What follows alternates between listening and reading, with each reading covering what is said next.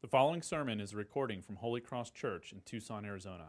For more audio and information, please visit holycrosstucson.com. I'm going to read a couple passages actually. Um, we're going to read a, a, couple verses in Acts 1 and then skip over to Ephesians. We'll have it on, on the screen if you need to follow along. But um, Acts 1, uh, starting in verse 6. So when they had come together, they asked him, Lord, will you at this time restore the kingdom to Israel? He said to them, It's not for you to know times or seasons that the Lord has fixed by his own authority, but you'll receive power when the Holy Spirit has come upon you. You'll be my witnesses in Jerusalem, in all Judea and Samaria, and to the end of the earth. And when he had said these things, as they were looking on, he was lifted up, and a cloud took him out of their sight. And then while they were gazing into heaven as he went, behold, two men stood by them in white robes and said, Men of Galilee, why do you stand looking into heaven? This Jesus who was taken up from you in heaven will come in the same way as you saw him go into heaven.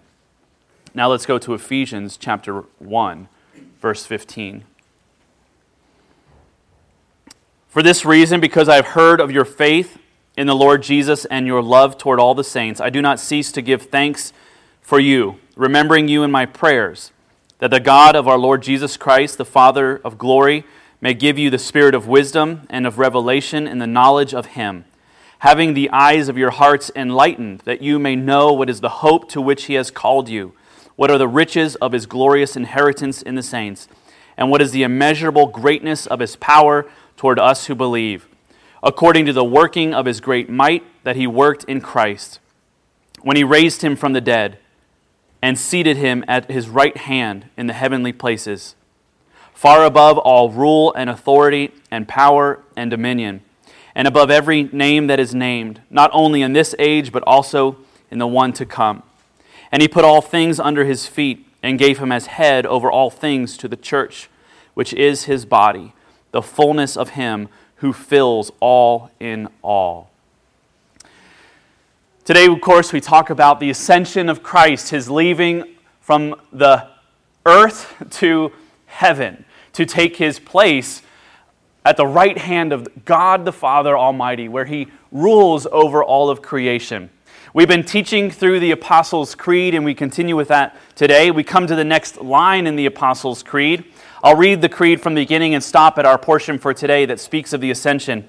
The creed says this I believe in God the Father Almighty, creator of heaven and earth. I believe in Jesus Christ, his only Son, our Lord, who was conceived by the Holy Spirit and born of the Virgin Mary. He suffered under Pontius Pilate, was crucified, died, and was buried. He descended to hell. The third day he rose from the dead. He ascended to heaven and is seated at the right hand of God the Father Almighty. He is seated at the right hand of the God the Father Almighty. And so these couple passages um, talked about this event, this strange event that is odd, where Jesus is talking to his disciples and then he just floats up and is taken away from their sight and disappears behind a cloud.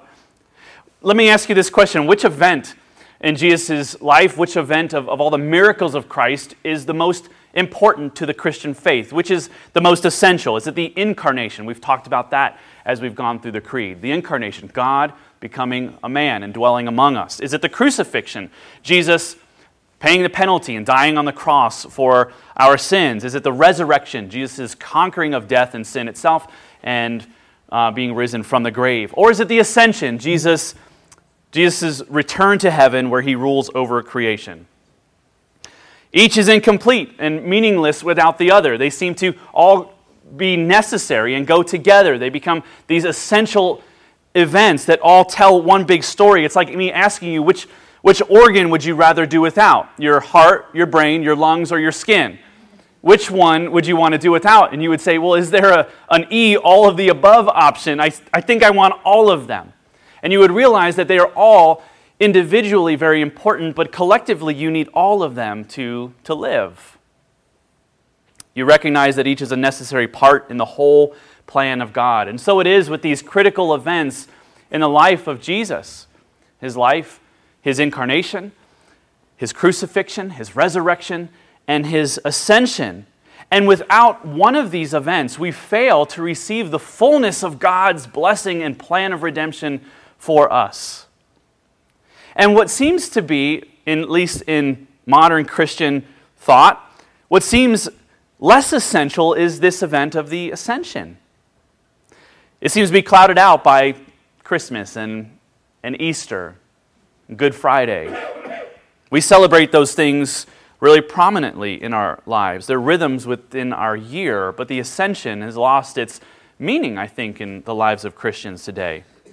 The ascension is viewed in the, in the Old Testament and the New Testament as the, the event that signaled the Messiah's finished work of atonement for God's people. It was the thing that all the Old Testament looked forward to, where God would, would reign from heaven after completing the work of atonement for his people. It was a thing in the New Testament that points that looks forward to and points back to that this is a good thing that God must do this. So it all looked forward to God completing that work for the atonement of his people.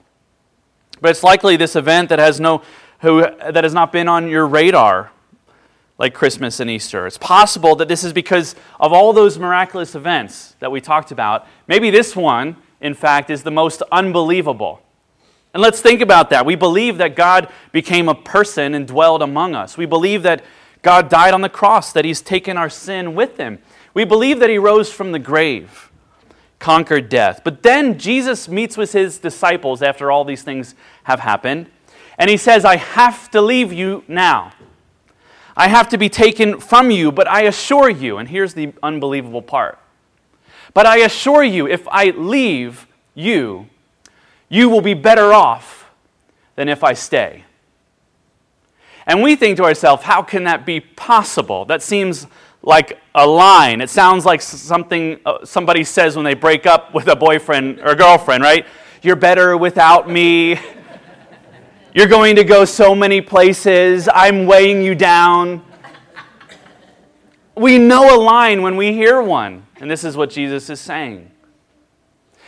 So, all those events, I can get behind all these other things, but that, I don't know if I believe that. Maybe we don't say that consciously, but which would you rather have, Jesus in heaven on the throne or Jesus in this room with you? when you're hurting, when you're struggling, when you're weeping at night, when you're confused, when you don't know the next step to take. Jesus, I just want you here right now. He would tell you, I'm better for you not being with you than being with you. And that's just unbelievable. We don't know how to wrap our mind around that. We don't know how to believe what he says. So maybe that's the reason why we don't celebrate it. We don't reflect on it. We don't put that in the rhythm of our lives. This is what Jesus tells his disciples, and it sounds ridiculous. In our passage today, Paul prays for one thing in Ephesians. After looking at this event in Acts chapter 1, Paul prays for one thing that we would believe this at our core. He prays for these Christians in Ephesus. He says, I, I pray that you would believe this at your core, that you would know the power of Jesus' resurrection, but also the essential benefit of his ascension into heaven and being seated at the right hand of God the Father Almighty. And I, am going to pray that you would believe this essential event and it would direct your life, it would fuel your life, it would fill your life with the fullness of God. The prayer of our passage is that, that you would have the eyes of your heart enlightened. Why does Paul say that? What does that mean? Why the eyes of our heart? Well, be, because Paul knows that we can't have the eyes of our head enlightened because we can't see Jesus. He's saying, since you can't see him, since he has been taken from you, he prays for faith. That's really what it means. It's just an indirect way of saying, I'm praying for faith. I'm praying that you would believe this to be true, even though you don't see him. You would know you're better off without him physically. He prays that they would know that and that they would rest in the amazing benefit of Christ's ascension into heaven. That's my prayer for you today. That's my prayer for us. That we would know the amazing, essential benefit of the ascension for us. That would fill us, that it would fill us the, with the fullness of his blessing. He mentions three benefits of the Christ's ascension in his passage. We'll look at that today. Because of the ascension, heaven has been opened for us Because of the ascension, Jesus intervenes for us, and because of the ascension, the Holy Spirit has been given to us. Amazing things that maybe we have forgotten. We have forgotten this beautiful ending of Christ's time on earth. Let's see a little bit more of it today. First thing is that because of the ascension, heaven has been open to us. Paul prays that we would know the hope to which we have been called. Hope is one of those wonderful gifts of from God. It's one of the wonderful gifts of grace that he has given to his people, hope. And yet it seems that so many people, even Christians, seem to live hope deprived lives. Perhaps one of the most dirtiest of all secrets in our lives. It's not those maybe a big, despicable sin in your life. Maybe the, the dirtiest secret that you have in your life that you're not telling anyone is not this big sin that you're hiding from them, but rather it's the reality of how much you live day to day, fueled by fear and insecurity rather than by faith. Maybe that's the big secret that Christians are holding from one another that it's hard for me to actually believe God, to trust in Him, to rest in Him, to have faith, and to have hope in what He has promised. We wait for our circumstances to change in our marriage, in our relationships, in our job, in our country. We want things to change, and that's our hope. That hope we hope that things will change. But hope is not a, a set of circumstances in this passage. Hope is a person. Hope is Jesus. The final hope of all Christians is the endless, joy, joyful existence in the presence of God forever. That is the great hope of all Christians that we will be with God and we will be with Him in, the, in His presence and have joy everlasting forever. And no one can take us from that. And this is the very thing that we have been shut out of because of sin.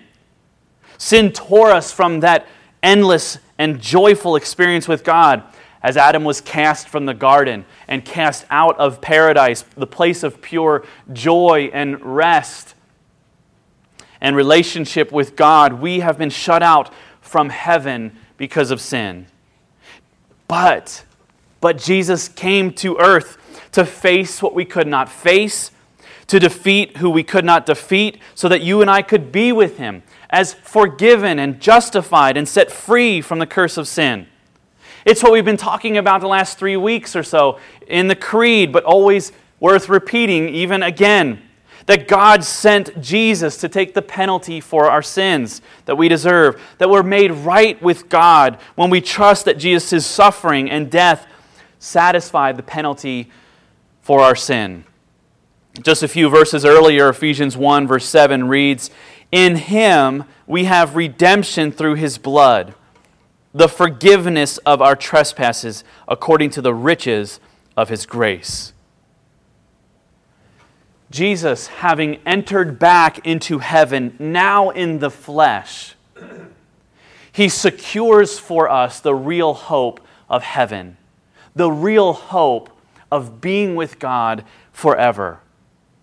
Jesus does not ask us to entertain the idea of heaven. He doesn't say, I want you to think about heaven and what that would be like. He encourages us to hope for it. And we don't use the word hope appropriately in the English language.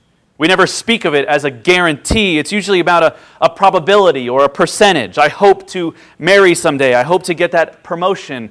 I hope to get that raise. I hope this ranch will clear up, whatever. hey, we're human. You, it's a probability. It's, I, I hope that this is what happens. We never speak to it as a certainty.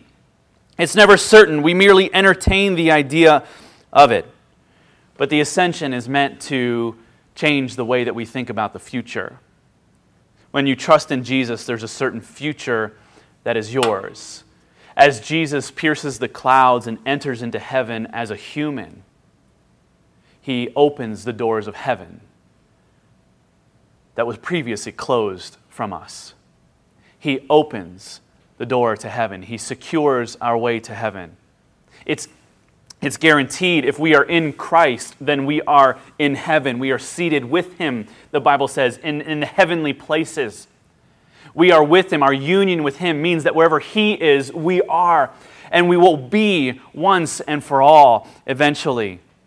There's a certain future that, is, that belongs to those who trust in Jesus. It's a guarantee, it is, it is sealed. The outcome of our destiny and life has already been written. It is the endless and joy filled presence of God in heaven with Him forever. The word but, B U T, might be the most hope filled word in all of Scripture. You were once destined for hell, Ephesians tells us, according to your evil deeds and the hardness of heart. But God, who is rich in mercy, made you alive together with Christ. By grace you have been saved. The doors of heaven were closed, but now they are opened because of Jesus, and He is there and He is gracious and merciful. You were once separated from the life of God without communion with God, but God removed the dividing wall of hostility between sinners and the holiness of God. You were made alive together with Christ. By grace you have been saved. And now there is nothing hindering your friendship with Him. You were once without hope in the world, but God sealed you with His promised inheritance. Hope is a word that is filled with such certainty.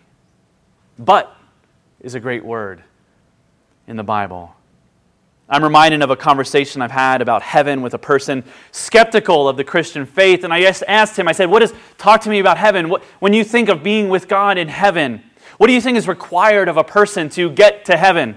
And he said, Well, heaven for me has always felt like this. Heaven is like when I was a teenager and I got my license and my and I, and I took the car out and, and I, I left for the day, the night, and my dad said, You can take the car, but you have to be home before the porch light comes on. And if you're not home by the time the porch light comes on, I'm locking the front door and you're going to have to stay outside.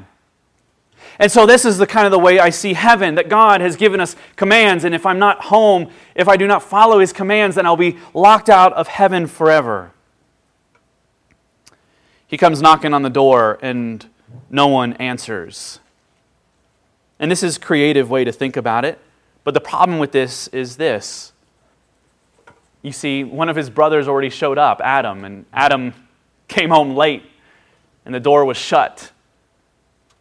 And we have come home late. And the question isn't, can you get in? The question is, how does anybody get in?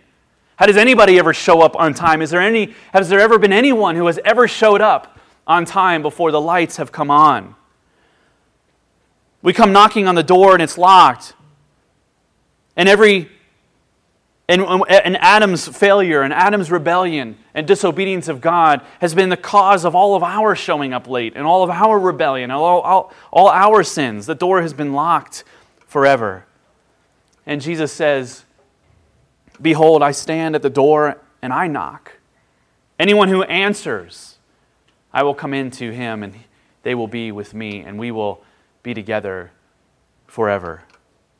You see, that door has been closed. And Jesus says, Now I'm opening the door. If you know me and trust in me and acknowledge your acknowledge that that door has been shut because of your sin, acknowledge um, why I came to earth and this and the death I had to I had to receive, the punishment I had to receive for your sins, if you believe that you're in need of that and you trust in, in my work for you and my, my perfect life and righteousness and my, my resurrection for power over sin, then that door is opened and we will be together forever. Something has happened in the ascension by Jesus going up into heaven as a man who lived and died and rose Christ opened heaven that was locked because of Adam. Without the ascension, heaven would be closed for us. So we're thankful and glad that Jesus has gone up to heaven because he has opened that door for us. That's the first benefit that heaven's been opened for us. Here is the second. Not only does the ascension show us that heaven's been opened, but Jesus intervenes for us Paul prays that we would know the riches of the glorious inheritance in the saints. With this benefit, we're meant, we're meant for our imagination to become a reality. Not any imagination, but imagine how good Jesus has it right now. Just, would you do that? Just imagine how good Jesus has it right now. Imagine what he went through. I mean, imagine his life of humiliation and burden. He's described as a man of sorrows, a man of suffering. He traveled to earth, he became a man. Imagine how, how difficult that was and humiliating that was. The excruciating life that he lived, the, the painful death that he received, the, the betrayal of everyone he knew. The wrath of God poured out on him. He, he died, he was buried, he was abandoned, and then he rose. And he goes up to heaven, and now he's resting. Imagine how good he has it right now. You have never experienced the satisfaction from a job well done like Jesus is experiencing right now. You know what it's like to go through excruciating pain, but accomplish something and say, I'm so glad that that is over, and now i am enjoying the rest of knowing that that is over. You've never experienced that kind of satisfaction like Jesus is experiencing right now. He went through all of that, and now he's resting in glory. Imagine now what it will be like to be with him in that same state of existence. Imagine that. I mean, I really want you to let your imagination run wild. We are meant to imagine that the inheritance that Jesus' followers have received who died and are already with him, the saints, the followers who are with him in spirit and have fought their last battle and are now in peace and in paradise with Christ, we are meant to imagine what that will be like one day with them. Now imagine that Jesus now is talking to God the Father on your behalf to give you such things. Right now, imagine that Jesus is talking to God the Father, pleading with the God the Father on your behalf for your rest, for your comfort, for your faith, for your encouragement, for the strengthening of your hearts, for your courage and wisdom in the midst of trials.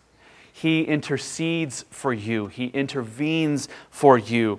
An intercessor is, is someone who intervenes on behalf of someone else. It's the work of a priest. A priest is a, is a mediator, an intercessor, an intervener on behalf of people in need of help. And the intercessor always has the ear of God. Right now, at this very moment, Jesus is talking to God the Father about you.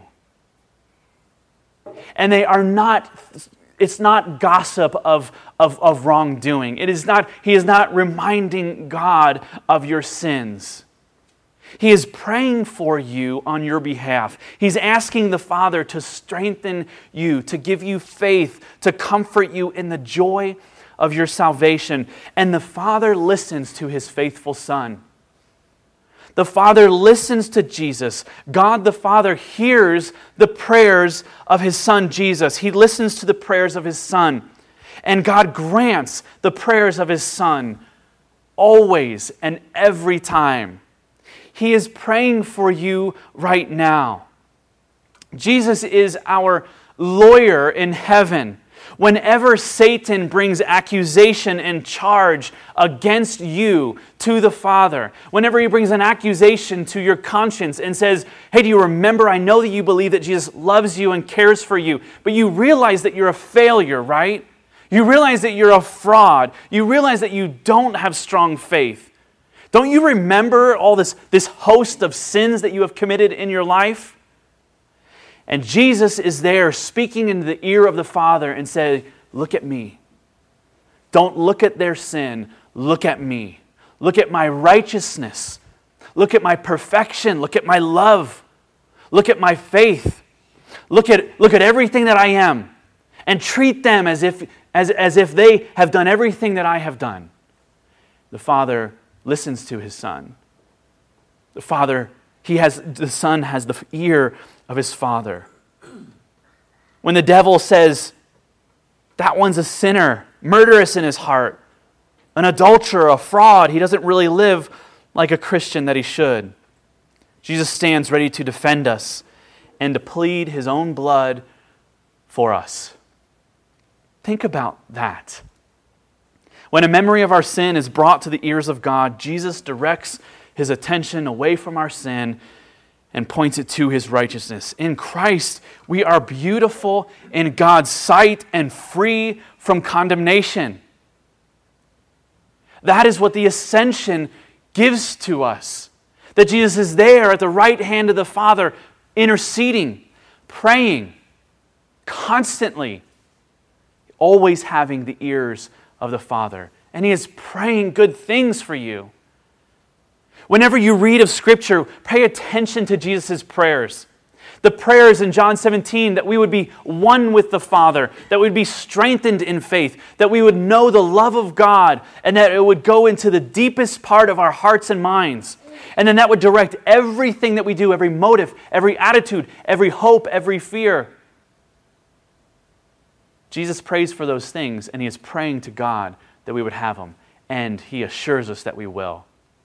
Jesus says, If you pray anything in my name, the Father will hear you and he will give it to you.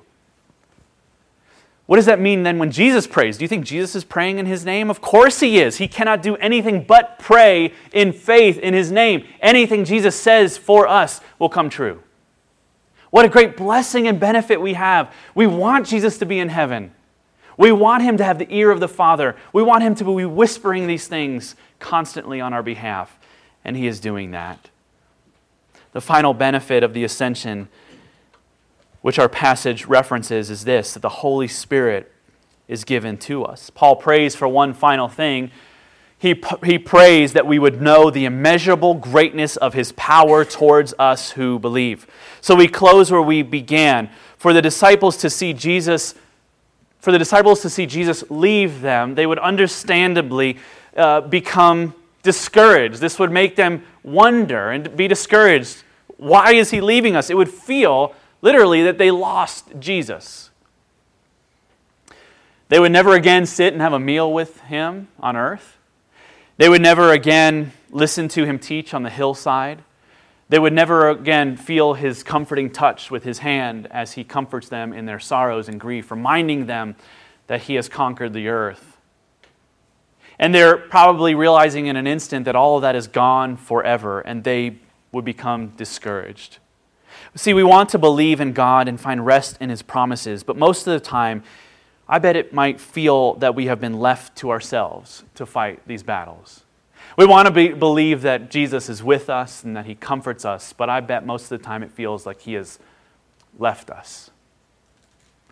Like the disciples were feeling as they looked up into heaven and He disappears behind the clouds.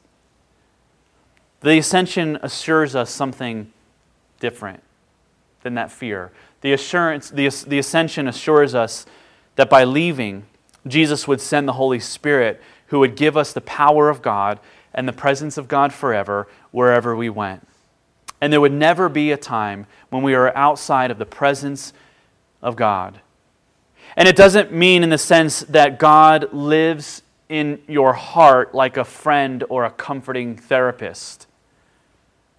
It means that the exalted King of the universe dwells in you with all power and peace and plans for us at his disposal. The Apostle Paul, in our passage, writes to a group of, of new Christians who are needing some encouragement in their trials. They're needing some guidance in life. They're feeling left alone. They're feeling that God has, has left from them. And they're wondering how can it be better that Jesus is not with us than having been with us. And what Paul wants for them so badly is for them to know how the ascended Jesus would be better for them than the non ascended Jesus. And Paul is being intentionally obnoxious about how the way, the way he's describing what he hopes for them. He says, I want you to know the immeasurable greatness of the power of God. He uses he uses three Greek words. It's the heartbeat of this passage. The three Greek words are rendered in the English hyperbolic mega dynamite. Okay? Paul is saying, I want you to know the hyper mega dynamite of the resurrection and ascension that is yours. That the, the, the power of God that is yours because Jesus has left. He wants us to know, not just know about, but he wants us to truly know that the ascension will be like a spiritual dynamite that goes off in our hearts. that explodes in our being, that gives us the fullness of God that could not happen if Jesus were with us. To want to be with Jesus physically on this earth would, to be, want, to, would, would, would be to want a lesser thing. And that feels unbelievable. It feels ridiculous. Paul is saying for Jesus to leave and to give you this spiritual dynamite that goes off in your heart will radically change everything in your life. The benefits of the ascension are not only spiritual, as if to say, I know one day I'll be in heaven with Jesus, and that's my hope. That is selling it way too short. He means not only the rescue from the spiritual problems of our lives, but he means that it will bring all of human life to its fullest potential, even on earth.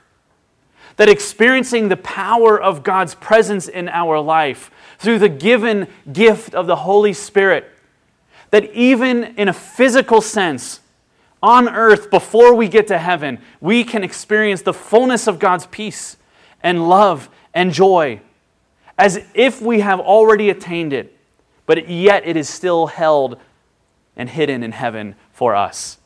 You and I often live way below the level of blessing that, that is promised to us in Christ. We have far less peace than is promised to us, far less comfort, far less security and hope than what is promised to us because Jesus is in heaven. We have the power of the resurrection, and we go on day by day as if we have been left to fend for ourselves. We have the presence of the King of Kings, creator of the universe, God Almighty, in our lives. And we go on day by day as if God is just speaking little self help words of encouragement from heaven to us. Try harder, be bolder, trust deeper. And we say, I know I can do this. I can work harder. I can do this. I can be a better Christian. I can have stronger faith. Here is the purpose of your life. The mission of your life is for every breath, every moment, every attitude, every action to be shaped by the reality of the resurrected Jesus who sits enthroned at the right hand of God the Father to be directed by that, that influence and power and reality. Jesus wasn't merely a good teacher or a political leader or a social activist or an example to emulate. He was and is the King of Kings who stepped out of eternity and came into our life to take upon himself the full measure of our sin and to direct your life as, as, if it, as it relates to every action, every feeling, every hope, every attitude, every value, every dream, every ambition, and every outcome. There is not a single square inch of the world and all of creation that Christ does not claim with the words, This is mine. Because Jesus is in heaven, because of the ascension, he sits over all of creation and the Bible says that everything has been made a footstool. He says, All of this is mine. The world belongs to Jesus. That's what the ascension proves. Christ really is in control, Christ really rules over it. And he has won a decisive victory over the dark powers of sin that once ruled in our lives. And the full manifestation of that is just a matter of time. J.I. Packer describes it this way, which I thought was helpful and practical. He says, It is like a chess game that has been won, but the loser hasn't given up yet. That's where we live right now. If you're united to Jesus through faith, the bad things will turn out for your good, the good things will never be taken from you, and the best things are yet to come. If you are united to Christ, then those things are true. The level of struggle in this life from person to person will vary, but the reality is the same. Jesus on the throne solves the problem of feeling hopeless in the midst of struggle. Jesus on the throne. And what we want in our midst of struggle is to say, Jesus, would you come down from heaven and just be with me? But the problem is solved of our comfort in having everything at Jesus' disposal. He says, Don't you know, though, but by being in heaven, all the power, all the resources, all the riches of heaven, all the comfort of heaven, all of that, all those tools are now at my disposal by being in heaven rather than by being with you at earth. Because now I can give you the very power that rose me from the dead, can dwell in you and give you comfort. The ascension is not only for future salvation, but present confidence. It means that you can give up control over every detail of your life because the resurrected Jesus holds the world in his hands. The ascended, the, the ascended Christ proves that the world is his. He's conquered it, and he's in control of it. It means you don't have to fear what others might think of you because the resurrected Jesus has secured your eternal blessing and future with him. It means you don't have to look elsewhere for true satisfaction because the resurrected Jesus satisfies us with the riches of his inheritance. It means you don't have to pretend that you're better than you really are because the risen Jesus has proven himself and he advocates for you. He speaks on your behalf. His blood covers our sin. Now, I bet no matter how encouraged you are, you're not going to think about the ascension for a while. you're going to think about it today and, and maybe for a few more days, but you're not going to think about it for a while. And so I just want, I want to say this Jesus has gone into heaven and is at the right hand of God the Father Almighty. And he has with him all the angels, all authority, and all power that is at his disposal for all his plans for you. One of God's motivations for raising Jesus from the grave and receiving him back into heaven was so that he could give him to you without any reservation. To minister to you, to strengthen you, to love you, to care for you, to complete in you the glorious work of his transformation into his image. That means he has never that means he is more nearer to you having ascended into heaven than having not. That's hard to believe. It is meant, the ascension is not, made to meant, uh, is not meant to make us wonder like the disciples did where did Jesus go? The reality of this ascension should not make you feel or wonder where is God? But instead, it should make us wonder is there really anywhere I could go or anything I can experience where God is not with me? fully, completely, lovingly. There's nowhere we can go. There's nothing we can experience where God is not with us. May God open the eyes of our hearts to see what is the real hope that He has called you, what are the riches of His glorious inheritance. Let's pray.